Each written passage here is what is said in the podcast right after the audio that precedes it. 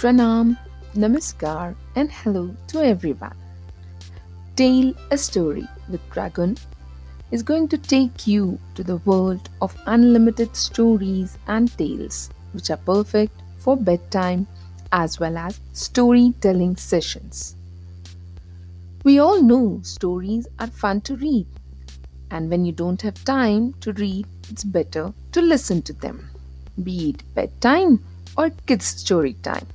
It's always a pleasure to get soaked in the characters that are narrated and also visualize the scene that the story depicts. That's the reason I love to tell these short stories to my little friends. I also love nature and I am a tree hugger. For more about me, do check my 5 element blog praguntatva.com. Well, without any further delay, let's see which story makes way to your ears and Tell a Story today.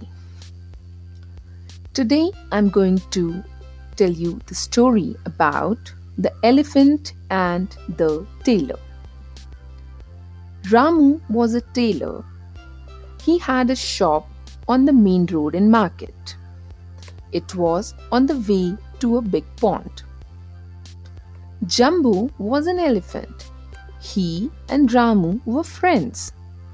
Every morning, Jumbo went to the pond for a bath. And on the way, he stopped in front of Ramu's shop. Every day, Ramu gave him a banana. It was a daily ritual for both of them. One morning, Jumbo was going to the pond for his bath. He as usual, stopped in front of Ramu's shop. But Ramu was not there. Instead, his son Shamu was there. Jumbo put out his trunk for the banana, as he used to do daily. But Shamu did not give him a banana. Instead, Shamu took a needle. What did he do with it? Oh, he pricked Jumbo's trunk with the needle. And then he started to laugh aloud. Ha ha ha ha ha ha ha ha ha. Jumbo got very angry at this. He immediately turned towards the pond. He took his bath. Then he took a lot of mud and water in his trunk and started to walk back slowly. He again stopped in front of Ramu's shop. Shamu was still there. He was stitching some new clothes. Jumbo threw all the mud and water on Shamu and the shop. Shamu was wet and dirty. His clothes were all wet and filthy. All the clothes in the shop became wet. The clothes were spoiled with mud. The tailor suffered the loss and he felt sad for his misdeed.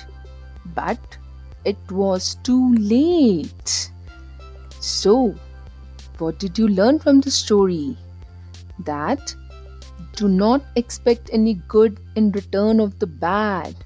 So, it's always better to do good to others because it's always tit for tat. That's all for today. We'll be back with another story on Taylor's Story with Dragon. Keep smiling, keep listening. Bye bye.